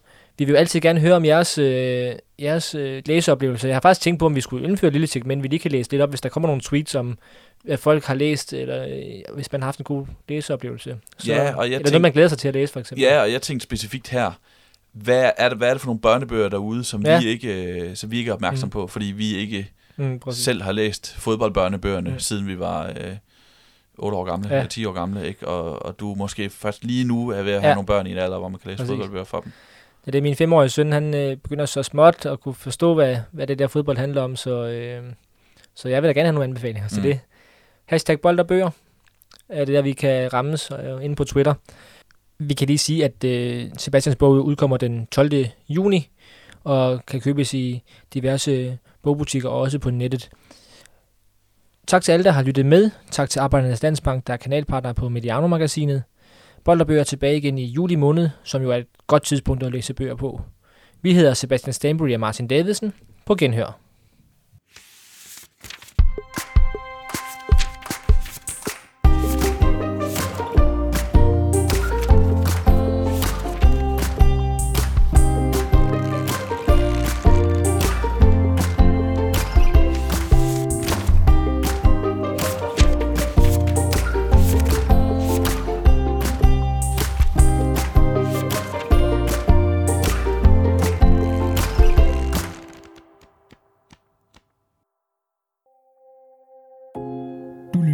Mediano-magasinet. Det er kanalen for det mest unikke indhold fra Mediano. Partner på alt indhold er Arbejdernes Landsbank. På Mediano ønsker vi at lave kvalitetsindhold, som er gratis for vores lyttere. Det er vores model, og det kan kun lade sig gøre, fordi vi har partnere som Arbejdernes Landsbank.